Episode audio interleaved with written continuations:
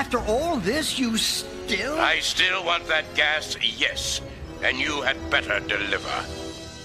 All right. Welcome back to the greenhouse, dear listener. I'm joined again by Gabby. Hello.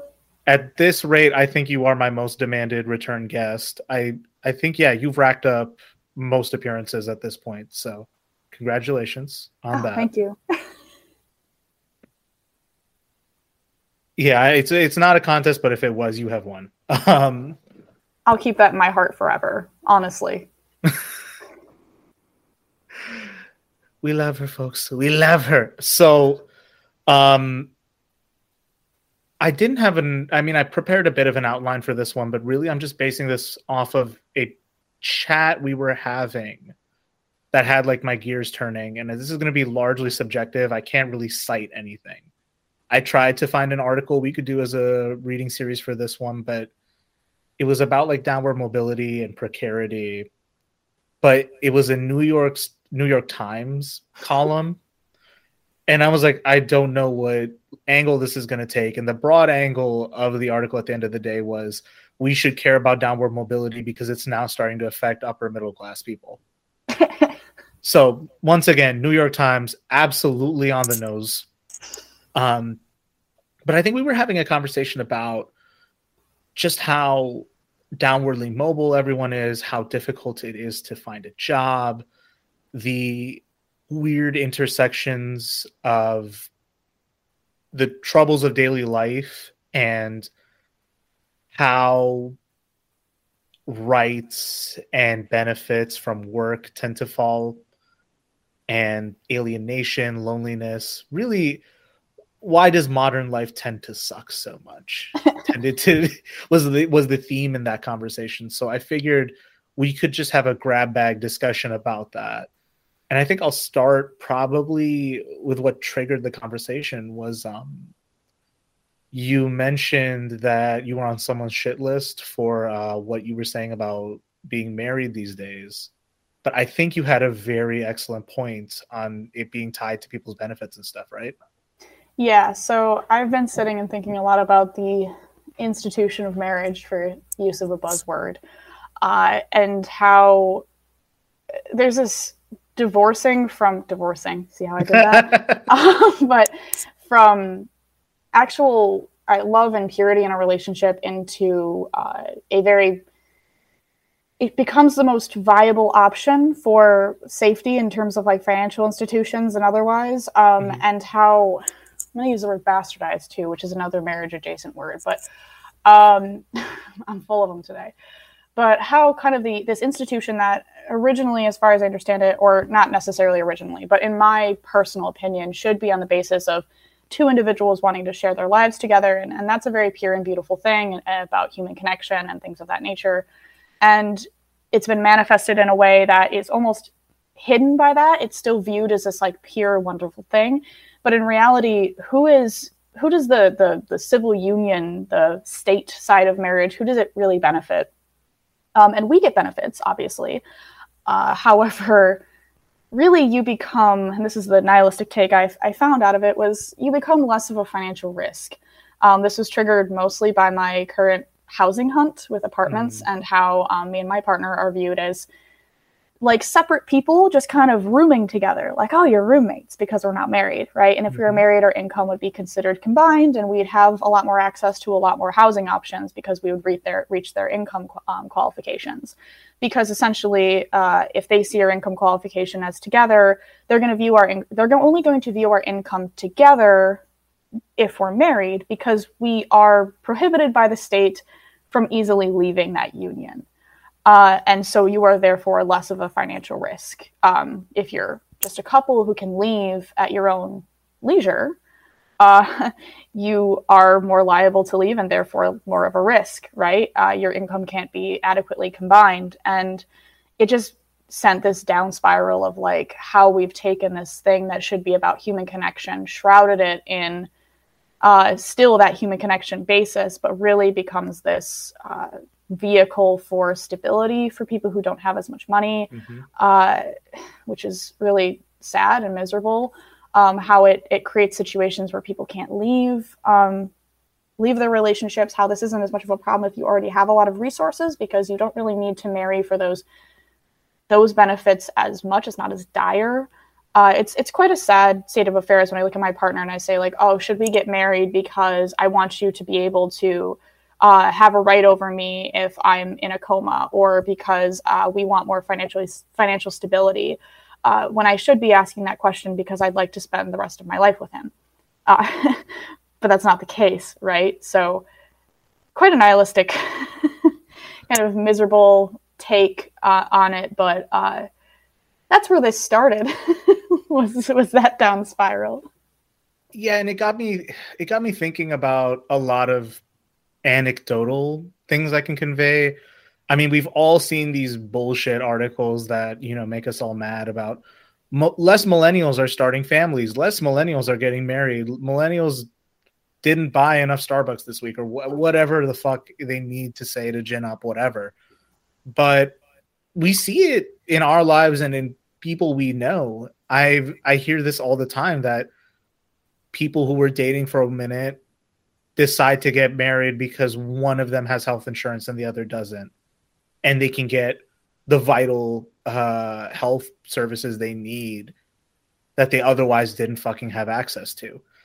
Um, when it comes to things like housing i mean finding an apartment these days is rough but let alone trying to buy your own house to come up with the funds to have a down payment or even to get approved. I mean, at this point, it's a bidding war. It's not like back in the day where you just went over and said, I'd like a house, and they just threw one at you. It's it, the barriers for entry get higher and higher and higher.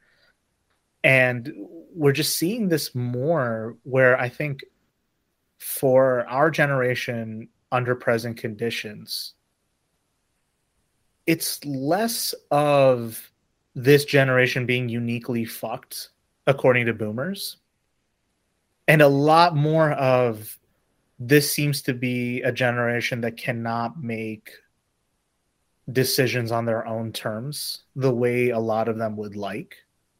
And more specifically those traditional markers of adulthood cannot be reached at the same times or for the same reasons so marriage, for example, instead of it being a celebration of love or as like a rite of passage or whatever traditionally people end up viewing it as, um, it, it ends up becoming one of those things where it's like, well, we needed to get married to get a house. We needed to get married to have health insurance or uh, be able to meet this criteria for stability. Yeah, and I think I had this thought while I was, I was talking earlier, but in relation to marriage, there's kind of this viewpoint that people mm-hmm. collectively mm-hmm. have that the way marriage works now is more quote unquote pure because if you think back to like political marriages from you know, I don't know the Middle Ages if we're talking Europe or whatever there's plenty mm-hmm. of political marriages across the world um, and that's been I mean, it still happens, but mm-hmm. is much less frequent. Or you're not marrying, you know, you're not giving your daughter away uh, and then giving the the husband to be a bunch of money and the right over your daughter. Um, now it's it's much more each person consents to that decision. But is that really what's totally happening? It's it's not as overt. Uh, as it was before, but we, we think we've made all this progress toward, oh, people now can get married. But it's like, no, this is still a very confining type of thing that happens that isn't necessarily like you were saying people's full choice. It's just more hidden now. It's more secretive. Um, especially in terms of I, would be remiss if i didn't mention how marriage contributes to uh, problems of intimate partner violence mm-hmm. uh, in couples especially we see there it can happen to anyone across any uh, social um, standing any kind of monetary benefit anything like you can you can always have those situations happen. But you see them often in in lower income relationships. And and I, you wonder you have to sit here and scratch your head and wonder if these people are pushed into getting married because it has very real benefits tax mm-hmm. benefits others to say another we hadn't mentioned. Um, and now they're stuck in a relationship that they can't leave without monetary benefit they can't leave without having a lawyer they can't leave without spending a lot of money. uh, which is really screwed up. It's not right. appropriate.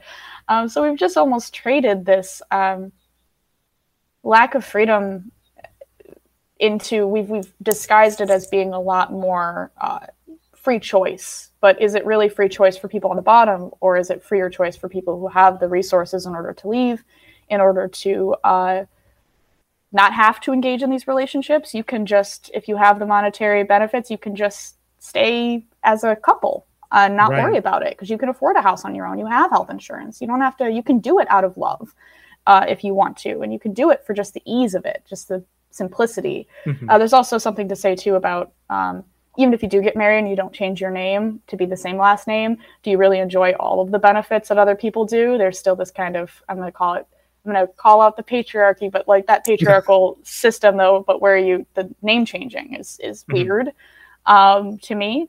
And it's okay if people want to do it but at the same time it's like you have to understand how it it denies benefits for people who decide they don't. I never want to change my last name. I have three degrees at this point with my name on it. You, like, you don't want to pay gonna... for the reprint. I no. sure as hell wouldn't. And here's the thing is my my and also after if you end up getting divorced oh that's another nightmare is trying to change your name back also my partner not to throw him under the bus but his last name is ugly and i don't want it so he knows. It's not a secret.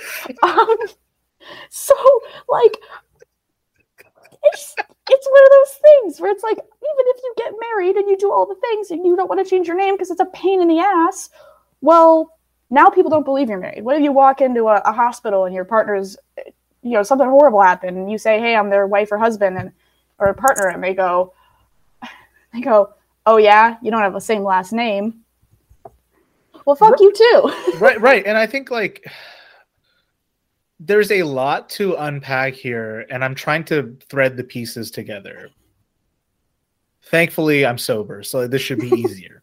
but um like again like when i keep talking about this phenomenon of greenhouse gaslighting and like this idea of like we keep telling ourselves these things that about the world we live in that it's clearly dysfunctional in ways but we believe certain things about it. And i think this just finite window that you've described is one of those ways in which in modern american society we have these popular conceptions of living in a meritocratic society broadly speaking that if you work hard x and y and z will happen positively for you. We have these ideas that our society is broadly speaking fair. And because of the widespread influence of uh, free market purists, in my opinion, this idea of freedom of choice is incredibly pervasive. So I'm glad you brought that up. Um, because when we talk about things like healthcare, for instance, right? That's one of those things that's it's said like I, I it's said with faith. I'm not sure how else to describe how people say it, but there's this idea that well, private health insurance give, guarantees freedom of choice, but in what sense? Mm-hmm. Especially if you take into account the reality that wages are, on a downward spiral. The ease of finding a job is harder and harder do people really have a choice in their healthcare plan if they're trying to go for the cheapest option they need? Is is that really a choice? Like they they talk about it like you get presented a menu at a restaurant, but you have like all the allergies. Did you really have a choice when you walked into the restaurant if you have all the allergies? No, you well, were going to order white rice if if even. Like, and that's I think that's related too to like, but like choice, but choice for who? right exactly. it's not it's it's most people don't have a choice but it's like who i, I think we have this this this is this pervasive idea is, is enforced because there are some people who do get the choice right the people who have more money and who are able to devote resources to it um, so we look at that and we go yeah yeah the choice it's there see look uh, however it, it ignores the massive amount of people who are just literally scraping by and mm-hmm. are buying whichever benefit package is affordable or uh, taking whatever their employer decides is what they should get. Um, they get one option, the money comes out of their paycheck.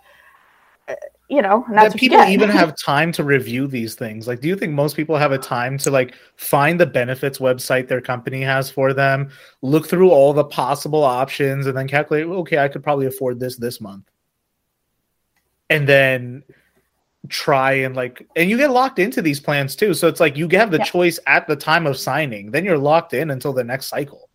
Yeah, well, and if you're working there's also like a difference between like working a salary job and working an mm-hmm. hourly because I know people who have worked hourly positions and they basically need to be hyper calculating their hours to make sure they're hitting that on average full time mark mm-hmm.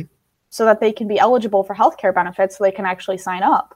Um, you know, and that doesn't say anything about the fact that then once they get it, it takes it out of their paycheck. But um, for you know salary workers, you can just pick your care care plan, maybe it sucks and you wait for the next cycle, um, which isn't great. But when you're an hourly worker, there's the additional stressor of if I don't meet reach that average for what my company and what the state decides is full time, I'm not eligible for healthcare benefits. Um, mm-hmm. And that's a very real stressor for that first little bit of work. And, and sometimes it's completely out of your control. You might be trying to pick up every shift possible, but you're just not getting scheduled. Or maybe your manager who makes the schedule doesn't particularly like you for some reason and they stop giving you as many hours. It happens, it's real. And so there's also that additional stressor for that situation too. It's like, damn. Absolutely. And I think like when you bring these because these aren't um novel or esoteric critiques. These are daily concerns that people beyond just me and you have brought up mm-hmm. day in and day out about the system and especially with more right wing or more cent, uh, center left center right at this point uh, opposition to that it's like well that's the bureaucracy that's not the system and it's it's again said with the same level of faith i, I call it faith because i don't know how else to describe it but it's like it's this idea of like trust me it's going to work itself out and it's like in what sense in what mm-hmm. sense is it working itself out for people um, and it's it, it's one of those very unique um breaking of the mask moments in these popular American conceptions of the free market, of the meritocracy, when anyone says anything about a universal program of any kind. And I, am not here to defend Bernie Sanders. I am, but that's not the purpose of today we can get into that later. There will be a happy birthday Bernie episode, I promise. But um I think with the I, I'll be honest, I feel like a lot of the media opposition to Medicare for all or any kind of universal health care plan in the United States is largely astroturf. It's largely concocted just to manufacture enough doubt that like well it's going to suck more than what you already have. That's that's largely mm-hmm. how it gets metabolized. And I'm not saying that it, any universal program is a silver bullet. Of course, that's a problem for public administrators and like the logistics of making that system. You know, that that takes time. I'm not denying that. But when you have something like universalized healthcare, all of a sudden people aren't tied to labor in that way. Mm-hmm. All of a sudden, people aren't tied to their partners in that way. And especially when you were talking about intimate partner violence or people who are in just non ideal situations, you know what I mean? Or even like if you're a younger kid who needs to like get away from the family or something like that, these are things that keep you tied. It's the literal, like, well, we're all we all uh, implicitly understand to some extent that there's no pack it up and go to the farm in the United States. There is no farm. If there is, you are in debt to John Deere. You know what I mean? um, so you st- you become reliant on what little you do get. Otherwise, you are homeless. You know what I mean? Yeah. But when we start to universalize these things, people get more independence that's the part people aren't putting two and two together on in my book at least yeah, it feels almost strange because the the argument can be like against these kind of programs tends to be one of independence and one of free choice and and the idea that this will take that away. Um, and it's like there's almost not a, an awareness of looking at the whole picture of like, but this system we already have takes your power away. You don't have power. You're making mm-hmm. choices mm-hmm. to survive. And that's why I don't anyone who engages in and i know like i, I went on a whole tirade about marriage so i just want to mm-hmm. make it clear. Anyone who engages in marriage like in my mind i'm like well duh. I mean that's one of the few benefits you're going to be able to afford yourself. Like i've sat and had conversations where it's like well this is just more viable. It's a better idea. If i'm going to be with you anyway i might as well reap the benefits. Um, and it's sort of like i don't want to demonize people who engage in marriage but it's just like being able to fully view the picture of like i think a lot of this is also tied to like people wanting to have make sense of the world and have control over it. And it's very scary to acknowledge that maybe you don't have control or maybe these things are pushing you down. Um, it's i think it's a lot more comfortable to feel like you are somehow in control of it or you can change it or you already have some type of determination uh, you're self-determining. Uh, it's a very uncomfortable feeling to be faced with forces that you can't necessarily control. So i think part of it comes from that too the like reluctance to actually acknowledge how much these systems currently face push us down because they're shrouding this idea of free choice. Uh, when really there's a lot of context and nuance that means it's not free.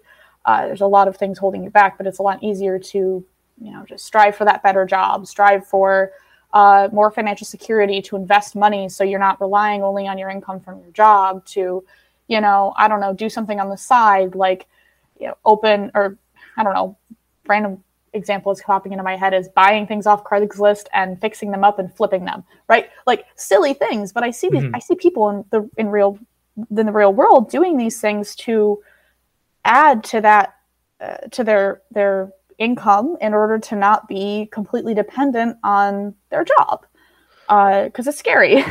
well, right, and we see this with the proliferation of like the online spaces. Like someone will have a banger tweet and then like someone will be in the messages like hey can you advertise this product in the comments? We'll pay you $200 or something. Or with things like twitch or even like podcasts like i've said i don't want a sponsor for this but it was one of those things that just cut, clicks in my mind. I'm like well this could be supplemental income because no job's enough. You need supplemental income unless like you're making a fuck ton yeah, um, and your job controls so much of your life. Like if you lose mm-hmm. it, you lose everything. So having those pieces of supplemental income become really important. And I think mm-hmm. again, if we're talking about thinking something like investing, people who are who have more money and who understand investments, who understand like a financial profile and things of that nature, who have the education to understand it, all of these things uh, also tend to have more mobility because their income isn't always just their job. They can move and change a job. They can be unemployed, and they're not they're whole lives aren't threatened because they have income coming in from other other spaces. Yeah, and that's I, I had a point that I wanted to make about the American dream not being something that can be lived up to anymore. But I'll get back to that in a sec. um, the other thing that gets me about stocks or this side hustle stuff, I mean, this is something that keeps getting said where like if someone just mentions, damn, this isn't enough. I don't know what I can do to scrape by, then everyone pops in with the well have you tried monetizing your hobbies yeah i was yeah you, that's like you can't yeah. enjoy anything unless you're making money off of it so you might as well go um, or this thing about stocks or even crypto, which I think crypto is bullshit. But I yeah, need, oh my I god, need, don't even get me. We can't. Don't we don't have the time. No, because because again, like I need a bitch about crypto. I, I, we can probably get into this because when we I had Cool Zone on, they were broadly able to explain why I've been saying that there's no new money to be made so crypto exists as this fake market that it's you fake. can be speculating. It's, it's fake. It's not. You're like okay. you're. They call it mining because it's supposed to like give the illusion of production. It gives the illusion of production, but what's actually being produced? Nothing. It's that part. Okay, it's like that part. And have, did you watch WandaVision? I'm just gonna throw out WandaVision right now. I feel like everybody watched it. Maybe not. Yeah, yeah, yeah. So there's a scene where Vision is working in the office and he asks like what he actually does, like what do they produce? And they're like, you know, we produce units or whatever they say. And I think of that when I think of cryptocurrency because he's just like begging. He's like, what do we actually do? And they're like, you know, things. And that's to me, it's crypto. It's it's it, it's nothing. It it it's nothing. It takes up resources, which people I think also don't again don't have the time to get completely into crypto, but like it's fake money and it's like a playground for rich people that Well, it- this is the same amount of waste as every other industry. That's why they think it's real. They Yeah. see the carbon emissions go up and they're like, "It's a business. Let's do it." But well, and it, it, to me, crypto is insidious too for a lot of reasons. But like one of the biggest ones is that it was created by people with an obscene amount of income, mm-hmm. basically as a playground to have a new new thing to fuck around with. And now you have people who are just trying to scrape by, who see Right. maybe an opportunity to get involved, and so they're engaging with it too because they kind of don't. It's not that they don't have a choice, but like I don't ever demonize people who are are just scraping by and look at a little bit of a way to make money who are investing in crypto. Because you know Right. what? There's so little so few opportunities to make additional money without Right. running yourself ragged that it's like i i can't blame you. I can't blame you. But then all it does is it benefits these people who created it yeah, in order to have basically just play around because they're i don't know they're bored. The alternative to flying into space i guess. I don't know Right, right. Bezos And- reference and it's the same thing with stocks, in my opinion, too. Is like they keep talking about having a stock profile like it's this a way to get financial independence, and I don't. I fail to fucking see that because when you build up these investments, when you keep putting your income into this, especially after 2008 where we keep seeing faith erode in the market when we keep seeing these bailouts and we see people get angry about the bailouts and then someone comes at you and says but you should sink your money into this. Like i feel like it's this concerted effort i can't cite this. Don't get mad at me. I'm being honest. But it feels like a concerted effort to put uh middle and lower class people into the stock market so that they're fully bought into the ideology of it so that way every time there's a crash and then the next round of people saying well this is bullshit. We shouldn't be doing this come in now you have another class of investors who's going to say whoa whoa whoa i'm going to get my cut one day. You can't do that. Like a like a predatory system where it's a predatory system yeah. you're rebreeding people to to get engaged in it. Yeah, I and I'm a little bit I guess I'm a little less negative about stocks, not because I love the idea of investments, but only because um, I at least see compared to crypto, I at least see that like okay, you you give money to company that you think will succeed, and you're kind of basically putting an educated bet. Yeah, it's it's a little bit more real. It's not totally real. It's not like you are trading money for an object like money was designed to do um, but it's at least a little bit there's at least some kind of like okay you there is something you are putting your money into. I to me what makes me uncomfortable too actually is that a lot of retirement plans are contingent on on investments. stocks um, and that makes me feel very weird. Well it, it, it is 100% because you're stinking or sorry you're sinking all this money. And again dear listener tune back into episode 20 with cool zone. Lennox does a much better job of explaining this than i ever can. Uh, go follow cool zone. But basically like we've pulled all the money from the future today that's how financing through debt works that's how the 08 crash happened and you can also look at Yanis Varoufakis. He was the Greek uh, economic minister. He explained this as well as like how finance capital works today. Is a banker can pull his he puts his arm into the future and pulls money out from the future and brings it to the present. And the assumption is is they're going to pay it back. yeah But you keep pulling from the fucking future. How much can be paid back in time? That's the real question, if I can explain it in shitty terms. And again, someone if I'm saying it wrong, please correct me. That's I'll take it as the as the episode engagement. It being corrected is the episode engagement. but it's not sustainable to keep pulling from the future when there's no means to pay it back in the present. And I'm not exactly saying that uh I'm not saying gold standard, that's not what I'm saying. But I'm just saying it turns speculative in a way that you can't keep up with. Yeah, well, and I think part of the problem with this is a lack of understanding about how that works. So I have taken some classes about this, but I'm in no way an authority to teach Mhm. anyone about how uh, investments work and how uh, any loans or all that works. But like, it's so funny because like learning it, it's actually like decently simple. Like when you think of like an interest rate, right? And Mhm. and again, I'm gonna boil this down as simple as possible, but like, you know, you borrow money now and uh the interest rate serves as almost your price for the loan, like because they're gonna give you the money now and money in the future is worth less. And when you get explained it, it, it feels confusing, or when you think about it, it feels confusing conceptually because you are thinking about like, okay, future money versus now money, and how much money, how much is the interest to make sure that those things equate, and and whatever it might be. But it's it's honestly not as complex as people make it out to be. I'm totally slaughtering a description, so like, do Mhm. not use me as a as an authority on this. Um, but do, watching some videos of people who actually are good at explaining this makes it actually pretty simple, and I almost feel like the mystery or the confusion in the way that it's explained I don't want to say it's on purpose. Again, this is totally speculative and just very subjective in nature. But given after I started to learn how simple it actually is, I was like, why does no one know this? Why do kids not know this? Why not kids, but like teenagers? When I say kids, I mean like teenagers. Like when they go into the world, why do adults not understand this? Like it's pretty simple. And that feels like it's by design. Well, Like, right, because it walls it off. It's Yeah. like, I, I again, I'm still skeptical of the investment hoopla of people who just say like you should put your money into stocks now Mhm. because I do think it's it's a predatory way to look for new investors.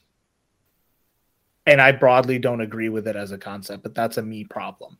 Um that that being said, I mean who gets to have access to these means of producing money has always been limited from the jump in our country.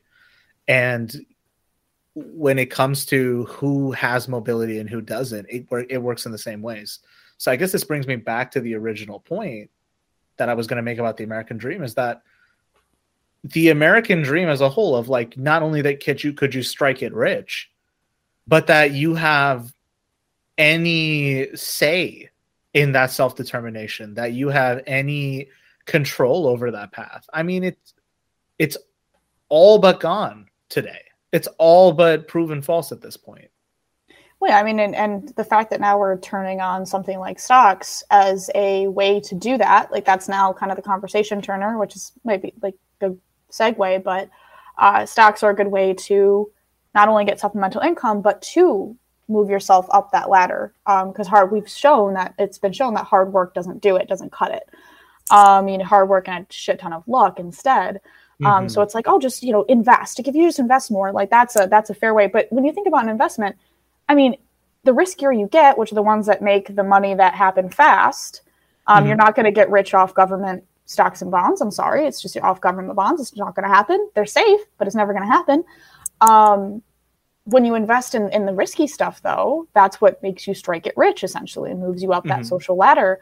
But the, the fact of the matter is, is that that's highly risky, and it ends up turning out similar to betting. I mean, it, it it's not the same exactly because there's a lot of things you can do, but when you don't have that expertise and you can't devote your time and you don't have the education to know what's the perfect investment or what's the safest investment, and you incur that risk, like that just stands to hurt you, and it does end up working a lot like betting. And so,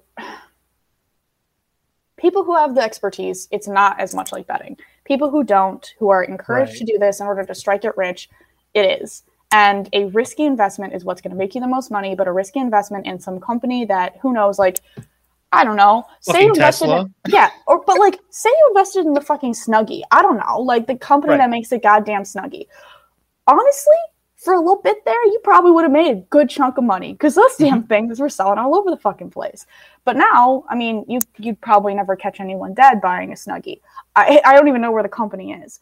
Uh, and it's it's a game almost. And if you don't know the rules of the game, Mhm. you're basically betting, and it's another way to basically fuck your life over if you're not careful. But I guess it's still just a misnomer. maybe maybe I think the uh the divergence to stocks helps in this case because it buy it, people still see the stock market as legitimate despite just how much fuckery has happened in our in our lives surrounding the stock GameStop? market right um and I think it is just one of those things like because it's treat it is the literal lottery. People still have that idea of well, if it doesn't pan out, it doesn't pan out. I guess that's what it is. Even though like you can look at all these and again like financial crime is one of those fields that's interesting and dry all at once because it's numbers. But when you know just how much people have their finger on the scale all the time in this industry and how much of especially the neoliberal uh, approach to finance capital is pouring like ice water on a on a hot engine it's it, it, it's it's it's particularly ins- insidious to me because I think more and more people again are just trying to like believe in that old idea of like, well, if you work a job and you put in yourself into it, you put your soul into it, you should at least live a decent life. And with more and more people saying, well, just you know, take on a take on a gig job, you know, get a supplemental income working DoorDash or Uber uh, start your OnlyFans, uh, monetize your, one of your like social media accounts, or like become a internet micro celebrity and like have a Patreon, whatever. Like these are not only uh things that you can look at objectively and be like, oh, so people get told this, but it's like at a gut level, we've all thought about it. We've all thought about like, damn, maybe I should pick up a side hustle. Damn, maybe I should uh uh, you know, start a Patreon or something. Damn, maybe Adi should start OnlyFans. We'll figure That's, this out. I literally, I'll just, I'll out myself right here. I literally, uh, I was in a one of my grad classes, mm-hmm. and I was just so fed up. Right, I wasn't making very much money. Just, grad school can be miserable. Um, and I looked at one of my friends. Actually, no, this was when we were remote, so I messaged her. We were in the same class mm-hmm. in a Zoom call, and I sent her a message. I was like, should I just start an OnlyFans to like make money? And she was like, what are you talking about? She's like, you're literally getting your graduate like educate. Like, what are you talking? I'm like, well, I'll just make some extra cash. Like, it's fine. She's like, no. Like, what are you talking about? And I'm like, I don't know. Like, I don't know. And I feel like it infects all that, like all of your viewpoint. I I totally agree. I I thought to myself, oh, you should like tutor for Chegg. What do you mean? Why in the why in the why in the Kentucky Fried Fuck would I do anything off the clock? Yeah, but like, what is going on? But I'm like, oh, I can make a little bit of extra cash. I'm like, that's not. No, get out of here. no, and they, and they treat it the way we talk about it is also kind of weird. Like we talk about it like it's like money to like spend on like little trinkets or like Taco Bell or something. Like it's not like uh yeah the fact that this actually becomes people's rent, that this actually becomes people's healthcare payments and shit. Um, and it's also one of those things too, where like there's a lot of moralistic language that comes up around it. You know what I mean? Where people suddenly like start to talk about gig economy workers like uh, they deserve to put themselves in this situation, and not the fact that for a lot of people this is the only employment they can seem to find. Mm-hmm. That for things like OnlyFans, you know, it's not even the position of uh, you can't even do the swerve thing anymore of of moralistically arguing about sex work. It's now the literal point of some people needed to make payments at this point. The the the literal fact of like precarity is not being addressed in any of this. Where I think more and more the reality of one payment coming in to fuck up your day is the reality for a lot of people. Mm-hmm. And as much as I hate that New York Times uh, column that I was reading earlier, like it has reached a point where precarity is hitting everyone. And I mean, yeah. again, not to not to cite Matt Christman again, but he was having this thing about how like the Trump base, which is more so affluent uh, folks, which is more so like rich people, or even like our newest class of insane billionaires, Elon Musk, fucking uh, Bezos, all this stuff. There's a weird kind of precarity that is hitting them too, and they're also acting out of sync. Hmm. Okay. Yeah, I'm I'm like stuck on. I feel like if this is something that's permeating all levels, right? Mm-hmm. Um, which I can't speak too much to, but it's almost interesting because I've known people who have lived. Uh, I know someone who's lived just on that precarious space their entire life, right? It's always mm-hmm. been the reality. It's been the they can barely afford to they they they save up all their money they buy a car that's shitty the car breaks down everybody asks them why they didn't buy a better car why didn't you just wait and buy he said well i need one now um, and that precarity of of supplementing income with uh, donating plasma was one mm-hmm. uh, which feels insane to, to pay rent to to pay for a car to buy a car that is a necessity where where where they were living and I feel like this precarity is so familiar, but it's almost interesting because now that it's becoming more of a conscious uh, awareness or more people are experiencing it, it's it's something everyone's talking about. Mm-hmm. Uh, which I feel like there's a sector of our society who's always lived like that. They're like, well, duh. Mm-hmm. Like, duh, I needed to always do these side hustles. Duh, I needed to, you know, spend all my money on this thing, or or I was I was one emergency away from losing my housing, right? Mm-hmm. Uh, and I just think it's interesting that now we're at a point where it's coming into public consciousness because it's affecting so many more people, even people who are making what we would all consider quote unquote livable wages, you know, mm-hmm. the the 40 40k uh, a year, which is like the standard, right, that everyone talks about, um, is not becoming a standard. It's still a precarious space to be. I also think, not to tirade too much in the opposite direction, but also feel like this has to do with the consumer culture, um, and I'm mm-hmm. going to get on that for a second. But um, it's that impulse I feel like we have culturally to um, to as soon as we make more money, we feel the need to uh, fulfill that with extra things, right? A to nice house, a, a nice yeah, car. You need the, you know, do you need the three bedroom apartment that costs an extra 500 a month yeah you can afford it um, but do you need it? Mm-hmm. Is that necessary and i think people get in, stuck in that trap a lot of continuing to consume higher and higher that equals their uh, equals their their earnings um, unnecessarily which i think adds to the precariousness of every single person at every single level it's not you know I don't know where I'm exactly going with this, but but I think that plays a part too, which I, I almost feel like consumer culture is a way of feeling more comfortable. Like I don't know, I think it's a coping mechanism. Like I feel like it, it, it is, and I think like I don't want to wear all my influences on a sleeve. Just know that I'm I'm again I'm quoting Matt Christman here on this, and again, that probably is my inspiration with this show, but it is a good observation to run with. And I don't know if it's necessarily his, but broadly, how you express yourself in America is through your consumer decisions. Mm-hmm. The only real idea we have of engaging the world or engaging ideas is at this consumer product level. And I mean, with the most recent, I mean, this is not the most recent. This is the start of the pandemic, actually.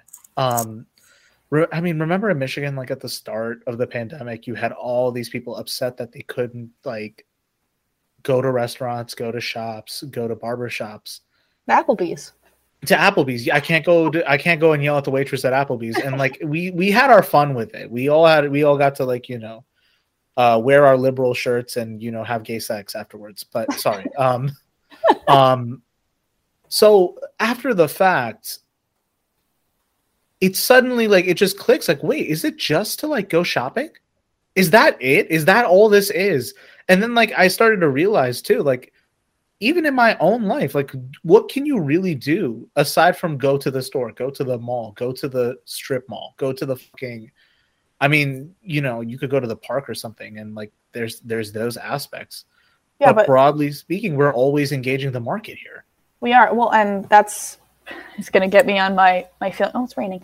My feelings about libraries, uh, mm-hmm. because libraries are one of the few spaces where people can just be without the expectation of spending or buying. Now there is kind of a. I'm going to be fair when I say that. Uh, to get a library card, oftentimes you need to have an address in the area you're in, and if you don't have an address because of financial insecurity uh, mm-hmm. or any other, uh, that becomes a problem. But uh, in this town, in the city I live in, people the library was like we would go there, and I I've always lived in rural communities, um, or when I didn't live in a rural community, I was going to school in a fairly well-to-do area, right? So Mhm. I had never seen this before, where I went to a library to go like get a book out or print something or whatever, and it was just full. I mean, literally full of people, just people sitting around, people on the computers, people wandering around the library and it struck me in that moment i was like damn like especially in these in city areas libraries are one of the few places you can go no one's going to tell you you need to spend money there. No one's going to tell you you need to le- leave. No one's going to bother you essentially as long as you're being you know respectful. You're not like screaming or something. So it's interesting though because it's like parks but even parks you have parks that are paid enter. I mean Mhm. those exist. A lot and there's a lot Mhm. of them. Um, and usually they're the really nice ones. So i almost feel like uh, it's like one of the few safe havens of places where you can just be um, but i totally agree with that. That's where my my library rent support libraries. Go rent from the library. Stop buying books from amazon. There we go. Well, yeah, and I mean, like, it just furthers that reality that for a lot of people, spending and making money is is the cornerstone of their life, and we don't have those institutions or places in like public life anymore where like not only is there not an expectation to spend money but like you can just live you can just walk around you can just like exist and like not only be safe, but like that's just a part of life where you live. You just went to the library to chill.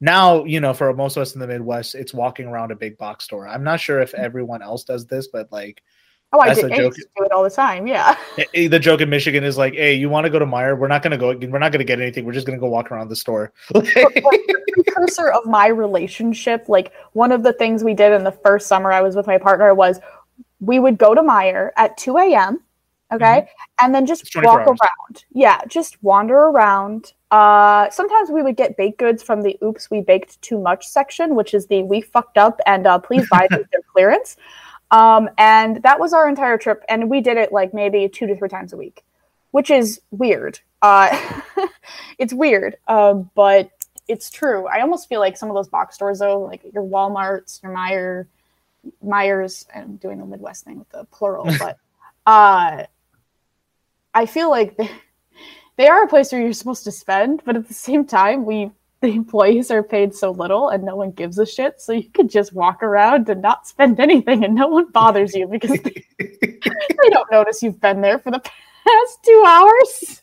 Maybe that's a positive thing. Maybe we should all try to reclaim public spaces like that, even Just if they all get around. privatized. Fuck it, we're gonna we're gonna reclaim these privatized parks one day. Yeah. Also, like fuck, like fuck, fuck malls. I just want to throw that out there. I Mhm. know you don't technically, quote unquote, need to spend money at a mall, but there's one thing my mother was always very strong-willed about, and that was well, she's strong-willed about many things, but uh, she hates malls, or she hated malls. Um, she was always very. Uh, she thought they were like the consumerist, uh, like a hellhole of consumerism. Uh, that's just depressing. There's no like good windows to the outside world. It's just this miserable place where you walk around to spend money. And I identify with that. Like I feel that. I walk into a mall and I'm like, I know that I don't technically need to spend money, but the fact that people just go to walk around and that's one of the only places to do so, uh, yeah, kind of fucked up when you think Yeah, about because you it. don't have anything nice like a promenade or like a boardwalk most places. You gotta, do, No, you and even then, those around the places damn get turned mall. into malls of a sort. Yeah, you just walk around the fucking mall and then you, you're subjected to the looking at the piercing pagoda and wondering as the, the people little children get the little piercing gun in their ear and you're like, oh no. Go to a real just- piercer, please. Go to go to a piercer.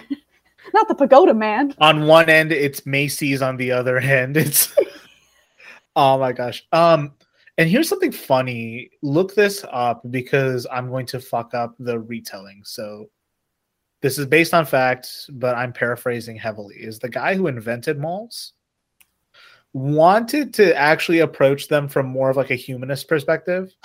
Okay. like he wanted them to be like self-contained communities so it wasn't just like shops but it was more like uh there'd be housing so it would be like public housing places to like gather places to like go have fun places to uh to like shopping would be a contained aspect of it. It wouldn't be the whole point. hmm Uh, and even workplaces, and like you still see that in some parts of the world. I mean, they're bringing this back in the United States, but more so in other parts of the world than the United States. Like you would have office spaces in malls as well. hmm Um, so he was thoroughly disappointed with what became of the mall when he when it started to be put into practice, which is just another real estate shithole that shops lease up space in. Yeah, I've just as a side note to this, have I'm sure people, everyone has gone to a dying mall um, at some point in their lives. There is nothing to me that is more depressing than a dying mall. Uh, like I can't even describe the feeling. Uh, every I think everyone at some point in their lives should find themselves a dying mall. I guess the criteria for this would be at least one of the large box stores on the end of the mall is closed, minimum one, and the They rest closed Macy's. Oh my god! they closed the Macy's, they closed the J.C. Penney, the Sears. All of one of them are closed. All right, and then I don't even know if Sears exists anymore in its true form. Anyway, uh, and the rest, the other criteria is I would say about a third. A third of the other stores need to be closed, and you just walk by, and there's just like shuttered. The, the they've got the gate pulled down, and maybe there's a Bath and Body Works still existing, and there's a three doors away. There's a there's a let me see a Hot Topic, um, a place I spent a lot of time in my youth. Uh, which, which again, Hot Topic is also has declined. Like it used to be like a scene kid type place. Now, like half their inventory is fucking Funko Pops. oh my god! Okay, the spooky. Maybe I'll have to cut this part. I don't know. The spooky door from Hot Topic, the the spooky archway. You know Oh the gosh, the red letters. Man, that shit. I was like, this store.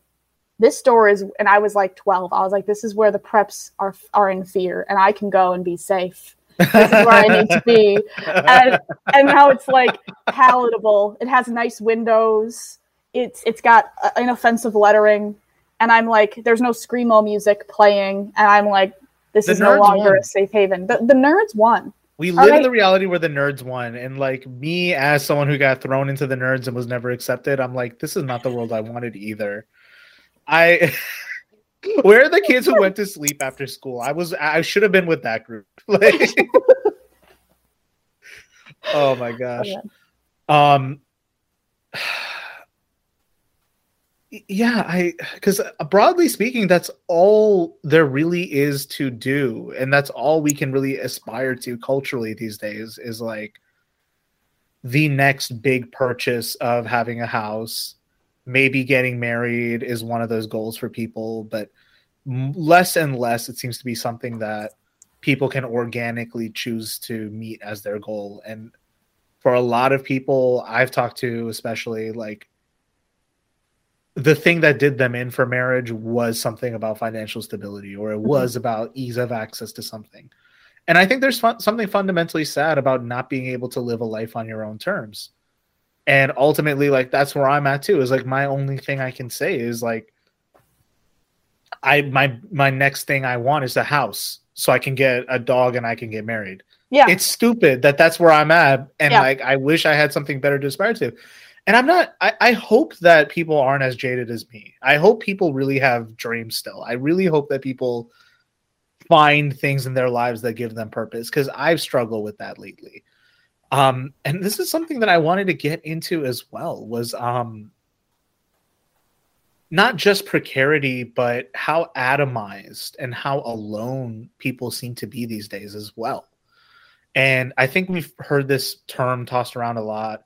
Everyone across the ideological spectrum has said it to some extent, or at least that's my way of saying I heard it on Joe Rogan too.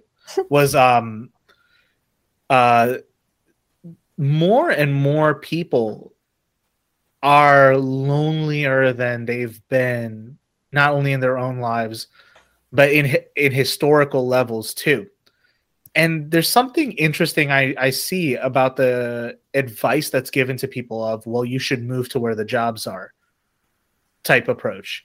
Well you you should go there.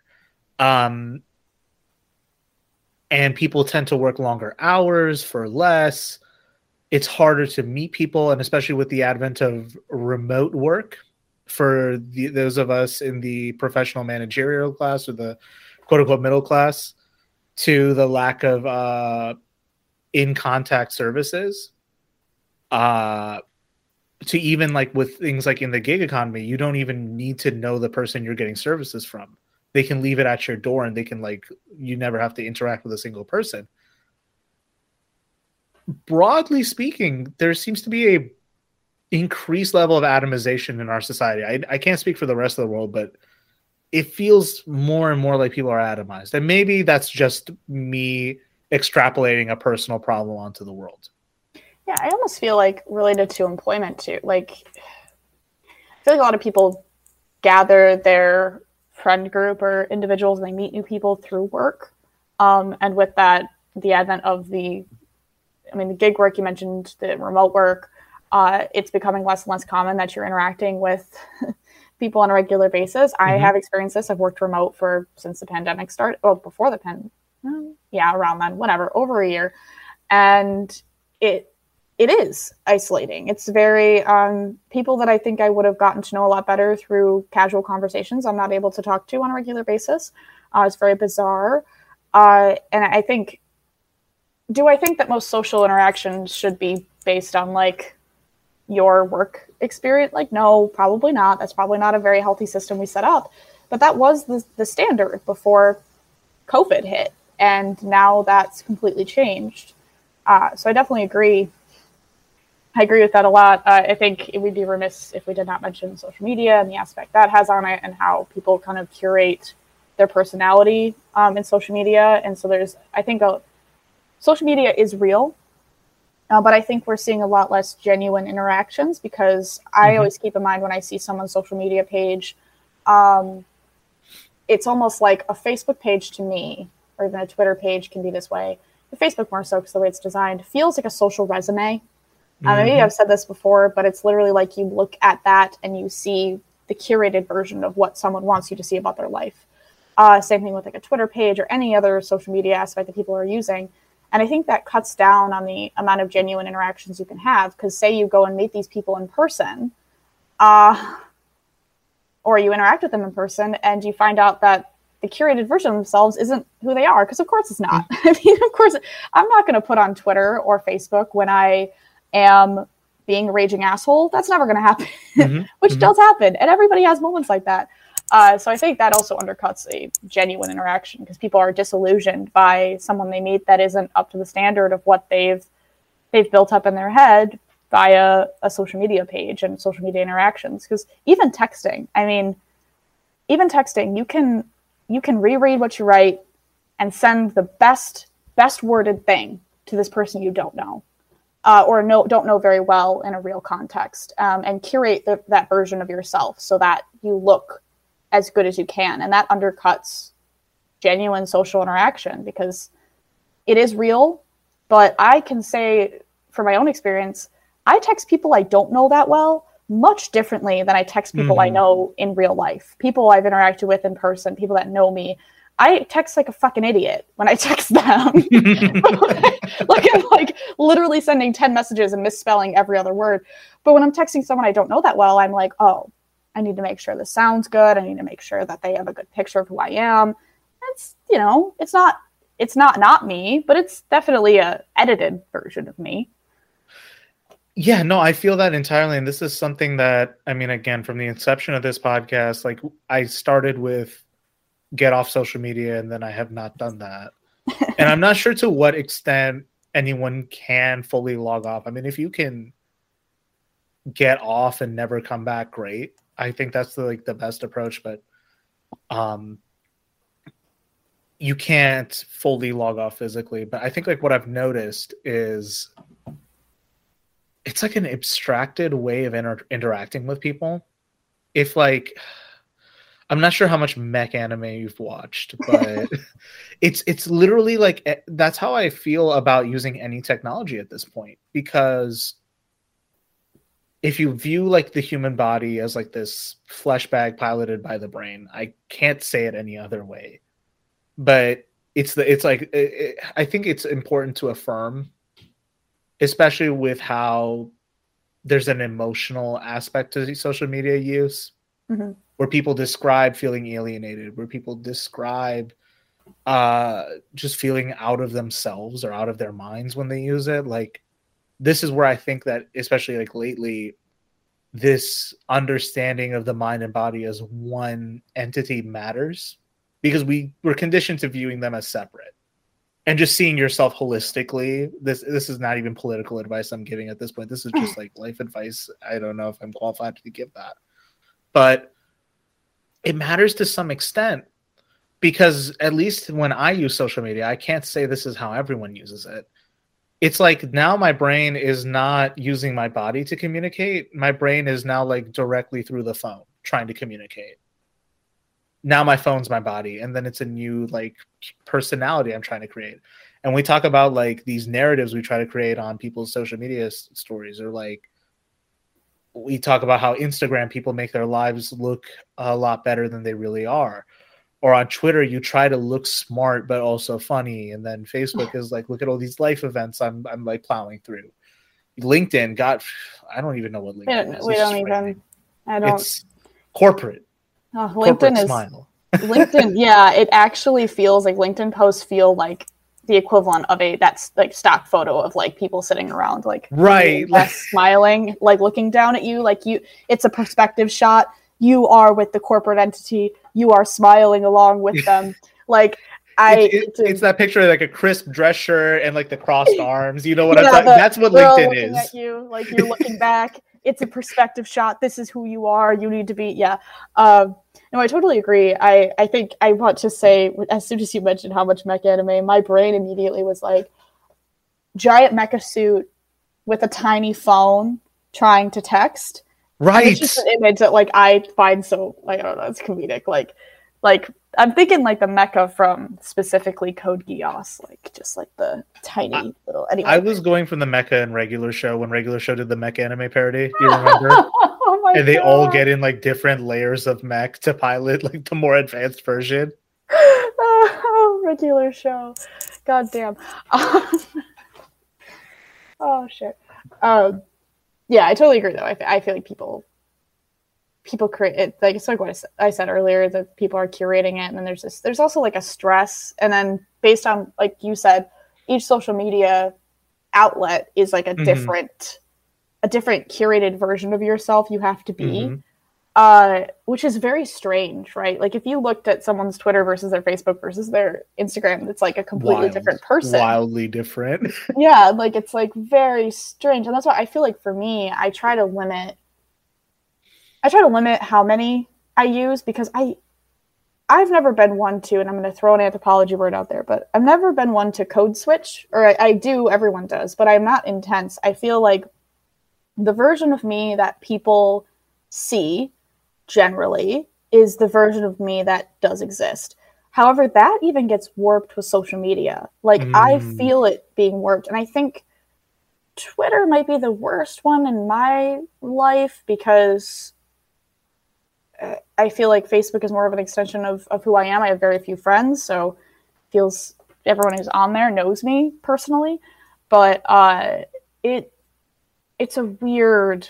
It, it almost makes you feel dissociated from yourself, like reading yeah, your own stuff. you have to react to everything and everyone at once. And it's I, I keep talking about feeding the content machine. I'm not sure what i'm getting at other than like that temptation of like you always got to post you always got to make videos you always got to make podcast episodes or whatever. Because you have to be productive when things aren't going your way if you're downwardly mobile i'm not sure how else to describe that Yeah, right or you need you. There's like a need to be heard, right? Like when there's so many yes. voices and there's so much going on, and it's all happening at one time. It's like you're a desperate need to and want to be heard and to connect with people, especially the lonelier you feel. And so you use these tools designed for connection, but then you end up feeling less genuine. And we don't even need to get on Twitter and how bad ta- bad faith takes and bad faith reads are pretty much the tagline of the entire site. Well, yeah and i mean defending like this version of yourself that you are trying to create and and people aren't getting it and there's a lack of communication it's just a a shit show. A- absolutely 100% and like um in episode 4 Matt was saying this of like it's a non-dialectical space fundamentally. Like you are not going to explain an idea or learn anything there because I don't know what it is aside from the fact that like it's an entrepreneurial space or whether it's like you have to talk about something in this bizarre absolute sense. Like you are you are giving an absolute statement per tweet but no person communicates in absolutes like that do you know what i mean if that Yeah. makes sense Well, I'm a firm believer that the entire world is made up of of various gradients, right? And I feel like Yeah. something like a, a space like Twitter, or even if we're getting back to like this kind of concept of consumerism, I feel like a consumer's culture is is almost abso- absolutist too. Um, either you value this thing and so you pay for it, or you don't, or you value your time. Like there's these very economic principles are very absolutist in the way that they view um, view things. That's why I, I personally prefer behavioral economics if I'm going to look in economics at all, because it, it, it acknowledges the humanistic part of who we are and what we're like, and that we don't make the most quote unquote logical decisions because we live in a world where there's a varied amount of gradients and different perspectives and different things impacting what we do. And something like social media uh, isn't isn't able to capture that, or maybe doesn't even want to capture that. I mean, the goal is to keep you online. Back to the consumerism piece, uh, you're the product. They they want you to stay on, and so the more you have to explain yourself, and the more you have to try to create a gradient where there is none, uh, the more you're going to be on the site so that you can have See this best version of yourself. Yeah, it's, and I, I don't engage a lot on social media. I mean, I, I'm I'm the textbook person who likes and retweets things and does not tend to comment or or do anything of the like, Uh, because I just don't care to. I don't care to to engage in that way. It doesn't. I don't. I don't like it. I even find sometimes I feel nervous about even commenting on my own friends' things, people I know in person that I, I think, oh, are they going to take this the wrong way? Are they going to see this wrong? And I'm like, damn, like this has really turned me paranoid, hasn't it? because of those absolutes, right? Yeah, and I think I guess this probably is going to bring back several threads from several other episodes. So this episode has gone all over the place. Yeah. Um again, listener, you get what you paid for and you paid nothing. Um welcome to the So- show. Welcome to the fucking doing. show. We're doing whatever the hell pops into our little brains. It's a dialectical space, okay? Um That's a very smart way to put it. Um, but yeah, so the last place where you see the kind of bullshit, especially on political Twitter, but it kind of occurs in a lot of spaces, I'd say. Really, it is the Tumblr exodus to Twitter that you see point A to point B how it went down. Because if you remember, like that golden age of Tumblr, Oh yeah, I do. it was academic essays from people who didn't understand what they were talking about. Oh, they're yeah. talking about theories, they're talking about hierarchies that but the, it's in the context of I hate this user's fucking take on Steven Universe. Here's why they're not Yeah. intersectional enough or whatever. Which already they bastardized the intersectional uh theory there. Oh yeah. And then it's just they they were like fuck it we can't see titties anymore let's move to fucking twitter they moved to twitter and they're doing the same shit but now they have to do it as a twitter thread and for some reason it just like it i don't know what it is. It turned it from like a knife fight to a gunfight if that makes sense. Yeah because it's it's more it's yeah it's a more reactive space. I mean even the platform of twitter is is meant to be react reactive. I mean Mhm. the fact that you see what your friends like is weird. Uh the fact that you see what not just your follow the people you follow like you also see what the people they follow have liked or retweeted which is bizarre um it's just it's it's it's designed for engagement in a way that tumblr wasn't. I mean tumblr for me was highly engaging but it was not it's not designed in the same way twitter is. Actually on on tumblr and, and that oh my god it's like dredges up so many memories. It just like hurts. I'm in pain. But i feel like there was a, a culture that did shift over of of that that absolutism or i feel like people are more kind of coming back to a point from earlier um, are more comfortable with knowing things and feeling comfortable in absolutes or feeling more comfortable in really constructive labels. So I think uh, if we're going to talk, if I'm going to say the word label, I'm I need to say that the LGBT community, especially the roots in Twitter, were a were very guilty of this, of over labeling and over binning people. Um, you're seeing a movement away from that, I think, but it's all kind of back down to that same kind of toxic behavior of we want to grasp what's going on, we want to be comfortable with what's going on, and we want to know everything about it. And it's hard to understand something in gradients. It's easy to understand things in absolutes. If something's absolutely bad or absolutely good or absolutely this thing, it's much easier to understand it and engage with it, I think. And people, I think, inherently feel more comfortable with it. Maybe that's like a big old large scale statement to make about everyone, but from my experience, no, it makes a lot of sense. It makes a lot of sense, and like ultimately, like to tie it back to the alienation aspect, like this, it hits two ways for the person who's in the most alienated position because not only are they physically isolated for whatever reason, be it they don't have the time to go out and see people, they just can't uh, meet the scheduling requirements to meet people. There's just no way to interact, or they're just far away, what have you. And then you combine that with, okay, I might just go online and figure out if I can interact with people that way.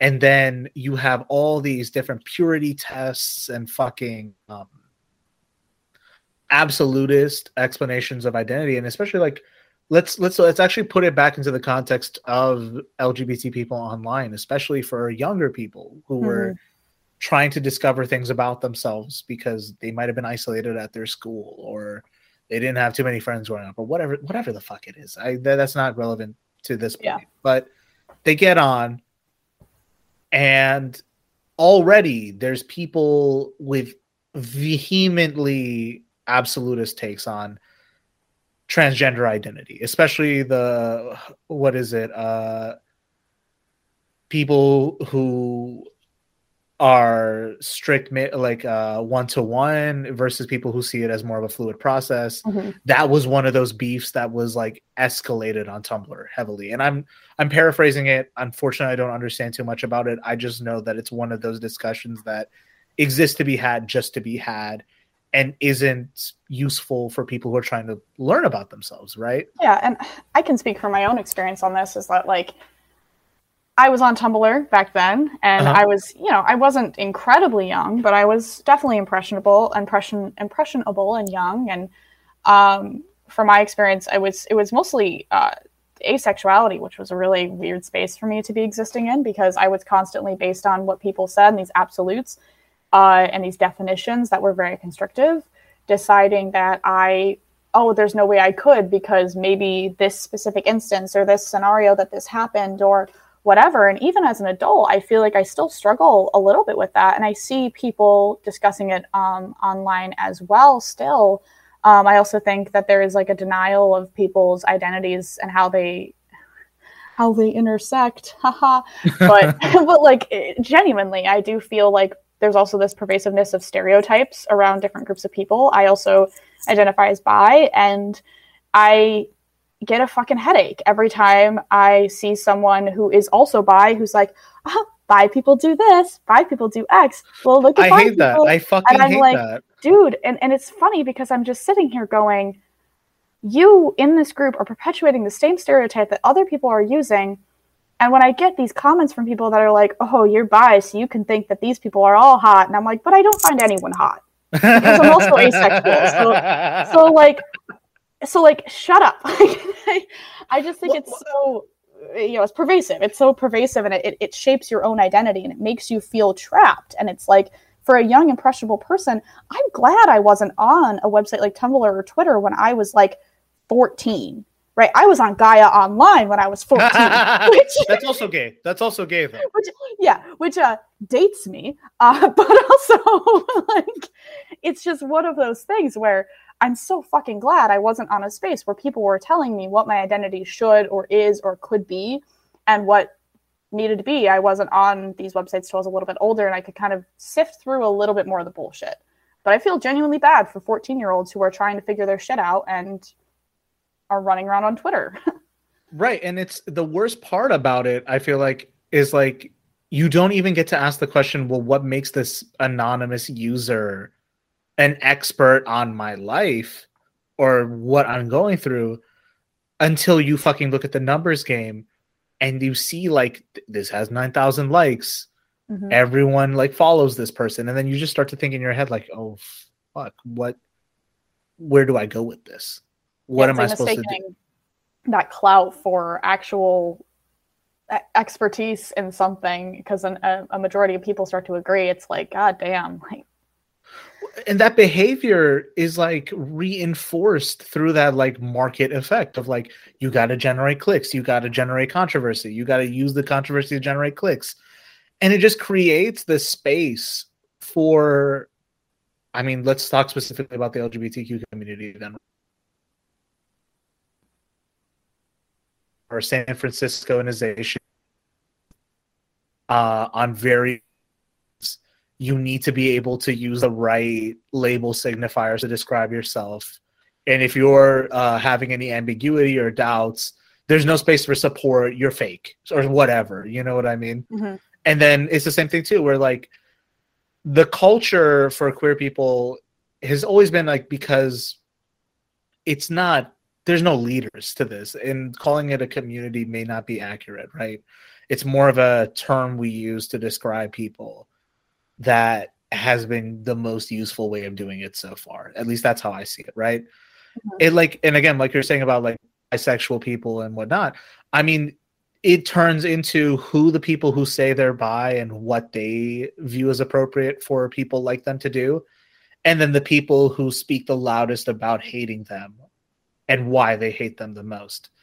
And Yeah. it turns into all that bullshit about being bi versus being pan, uh bisexual people aren't real or are or too or like you know have to be this kind of annoying type. And and I mean at least for me right like I've always seen it as like I I am a proverbial large-headed uh midwestern male.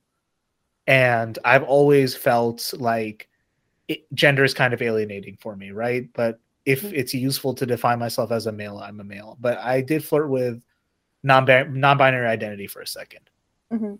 and it was just one of those things where I felt too scared to say that, or I saw people like get upset about it so much because it's like, no, you have to meet this signifier of being this amorphous twink to meet the fucking criteria. Otherwise, you don't get it. Yeah. You you have to get married on on our terms, not yours. You have to be uh you have to be non-binary on our terms, not yours. And it's the same thing with bisexuality and stuff too. Is like you have to meet someone else's expectation of who you are and not your own expectation Yeah, of who you should be. I almost feel like it gets even more, not to a rabbit hole too much, but like when it comes to, to bisexuality too, um, this lack of like an understanding. First off, anytime I have someone who hears, if I say bi and they go, oh, so you're not like into non binary people or trans people, I'm like, I hate that. Fuck you. Like, fuck so you. much. I'm like, they're like, well, why don't you say pan then? Because I don't fucking wanna. Like, that's why. Like, leave me alone. And I, I think it's one of those things too, where like there's that, which is just so frustrating. But it, it almost becomes even more dangerous when you have. Not, I don't want to say dangerous might be a strong word, but like I've had people who are straight or hetero come to me with these ideas that they've seen spread by other bi people and thinking that they are something that also you know clicks with me. I mentioned I mentioned earlier that idea of like, oh, uh, you like this thing or this person, so therefore you must be attracted to them. And it's like, there are bi people who make jokes about that. And I'm like, that's great and fine and dandy that you're making jokes about that. But like, god damn, I don't want to have to explain myself every time to people that are well meaning, um, but they just don't understand it because they've been given this information on authority from a bi person.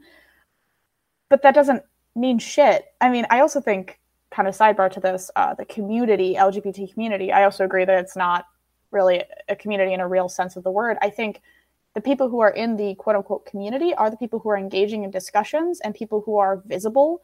Because I have a lot of people who fall into the LGBTQ umbrella in my life that couldn't give two shits less about what the quote unquote community says. They're Mhm. like, I like dick or I don't like dick. And that's really what they think about. That's all their, you know, their thoughts. that should be it, honestly, at the end of the day, maybe. Fuck. Yeah and know. so like they they don't engage in these conversations at all and i like i wouldn't say they're not lgbt they're clearly lgbt but like i wouldn't call them as part of the you know community because i think the community is more about engaging and it can be a very helpful place where you can learn and, and connect with people who are like you but it also can be you know as we've been talking about damaging and people telling you what you need to be and who you should be and and uh, you don't belong in this community unless you are uh, so maybe we should just fuck well, off well, well, yeah, and ultimately, like, I'm just, I'm gonna come out and say this is like, I think at a point, everyone has that right to self determination, and there are systems in place that prevent them from doing that. There's economic ones, like the ones we were talking about. There's legal ones, and then like, also there's just this like clout game bullshit, Mhm. like in in the queer community. Now that we're talking about it specifically, right? And it's just one of those things where like no one's going to meet all the fucking markers for identity. These were supposed to be like descriptive, not prescriptive. yeah And the fact that it's like, well, you got to look like uh this hot, this uh trending person in media or you have to meet this like so online click. First of all, I'm pretty sure they all don't look that hot. Like there's this whole thing of who's bisexual and who isn't. And it's like you know what? Fuck it. Courage the Cowardly Dog is a bi icon. We stand. Fuck it. That whatever. But at just at, at a point, it's like it's turned into a validation machine. And I- think we've maybe given up on community in some sense. Like we've we believe more in validation and gratification and consumption and pleasure than we do in getting to know people authentically or uh self-discovery or self-realization and all that shit and that's I, I don't know if this is even a good way to end this because we, we've been at this for a second but yeah i mean feel free to chop this up however you need to. I'm no this went really well. I don't plan on editing this to be honest. I think i think it was all pretty good and if again you get what you paid for and you paid nothing. So um i i think it's it's just interesting to note that like we buy all these fake ideas of fairness or meritocracy or what a community is or all of that shit and these don't apply to our day-to-day realities but there needs to be faith in something bigger than ourselves. That's the only way i, I look at this. Like there needs to be some kind of like uh you you can't be 100% nihilistic about it. You can't just be like uh coldly objective in a way that doesn't add up. There should be a purpose to this in my mind at least. And if there isn't then we should all just say like hey this is this is an undignified way to go about this. This is not a humane way for us to engage in this. And whether it's something as petty as identity or whether it's something as real as like people's um day-to-day economic realities i don't think you should be gaslit in the greenhouse. I don't think you should accept the raw deal and take it personally because so many people internalize this shit and they think well it's got to be a problem with me I haven't worked hard enough. Maybe I'm not meeting these uh, parameters or what have you. But I think there is nothing wrong in accepting you live in a dysfunctional reality and you don't need to take it personally. Yeah, I think kind of adding to a, a final thought too. I think when we look at structures like this, or we look at things that might feel less than ideal, or these situations, um, or these structures that we have in place, whether it's an identity or I mean, we started with the whole marriage thing, or or anything like that. Um, I think it's important too to look at it and think like, who does this benefit? Um, who's benefiting from this? Who benefits from the restrictive definitions of what it means to be bi or non-binary or otherwise? Mhm. Um, and, and if you realize that it's not serving you and it's not helping you, there's nothing wrong with divorcing yourself from it. There it is again, divorcing. Uh. But like divorcing yourself from it and saying like, no, I'm not going to live my life in that way. And I think we would all be better for questioning these structures and questioning uh, our place in them. And if it's something Mhm. that we really do benefit from, it's something we want to do. Um, so not getting married because that's just what you do and it's a goal. Getting married for very real purposes or understanding, you know, the implications of that or picking a label based on what's healthy for you and not feeling the need to justify that to anyone else around you. Um, because if it isn't serving you or benefiting you or making you better, uh, there isn't really a reason to engage with it, in my opinion. Uh, or if you're not helping in some way, um, that's kind of my short form ending thought is really just in, analyze these things around you, analyze your world mm-hmm. around you and these structures and the things that make you feel bad, or maybe even the things that are goals, and think uh, if they're societally pressured or pressured by a community, is this serving me? Is it helping me? Or who, if not, who is? Because I guarantee you, every single structure benefits somebody. Someone who's not someone. you. yeah. And if it's not serving you, don't feel restricted to behave with it. It took me a long time to learn that uh, I can live my life however the fuck I want. And I know that sounds silly, but like, I don't need to be married at a certain point. I don't need to buy a house at a certain point. I don't need to live in a certain way. Like I can go do whatever I want as long as I, you know, within reason. And there are things that hold you down, but you know, aside from that, don't let your own perception of what society's kind of pushed on you or what culturally has been mm-hmm. pushed on you as the reason that you're doing something. Analyze it for yourself, figure out if that's a goal you want, and then go for it. Uh, I guess is the more optimistic take on some of this. You know, we talked about all the very real realities of economic mobility and and all yeah. that. So that with the precursor of all the things I've already said without repeating them. well, and I mean, that's really, end. well, and that's really what I'm getting at. I think at the end of the day, and I, I guess maybe this is the approach I'm leaning towards. Is like, it's okay if the people who are detractors of your position are saying, "Well, you need to come back with a report and you need to back this up," because you don't if you understand at a gut level that this is all wrong or you feel undignified in this mm-hmm. that needs to come out before you do anything else then you can get into the whole like i have this study here that proves that this is all bullshit or uh, like yeah. actually you're wrong and here's why like you don't need to jump into the debate mode and i think a lot of this useless political discourse or a lot of like why people feel knee- kneecapped is because they feel like they have to play the mainstream games uh, of political norms or of debate or things like that. And I'm not saying that you need to be undignified about it, but all I'm saying is like there is a gut level check more and more so every day that people are having of something is not right and the way that people are suffering day to day is not just unjust it's also undignified. And there's no joy in a world like this. And that's not an immature thing to want. It's not a unrealistic thing to demand. And again you I, I, see this a lot especially with the internet left and how they respond to critics from the right or from liberals and they talk about pie in the sky they talk about this like oh it's all hippie bullshit maybe all you have is hippie bullshit if that's all you have, try it. Yeah.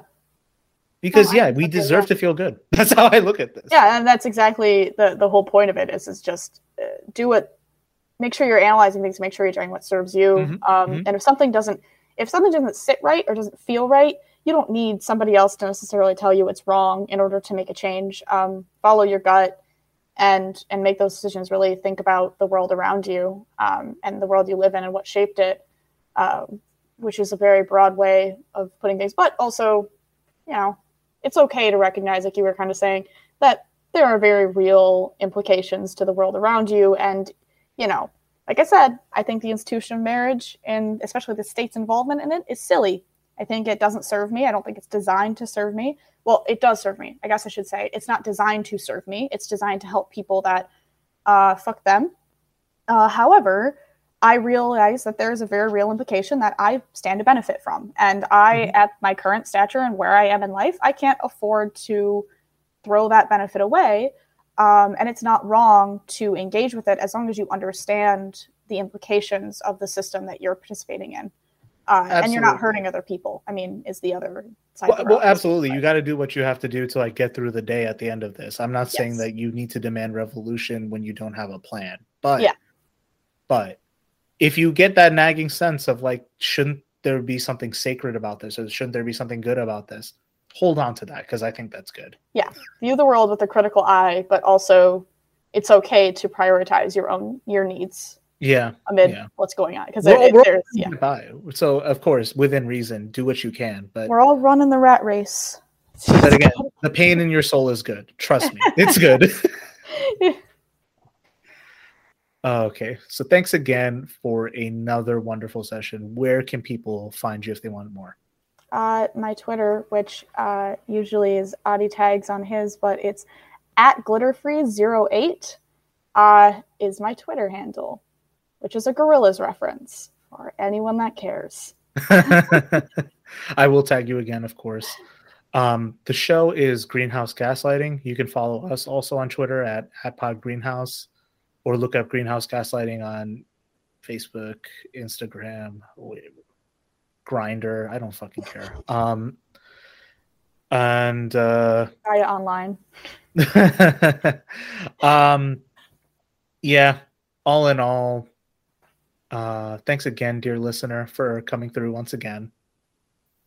And if I don't hear from you soon enough, I'll see you all in the greenhouse once again. Take care.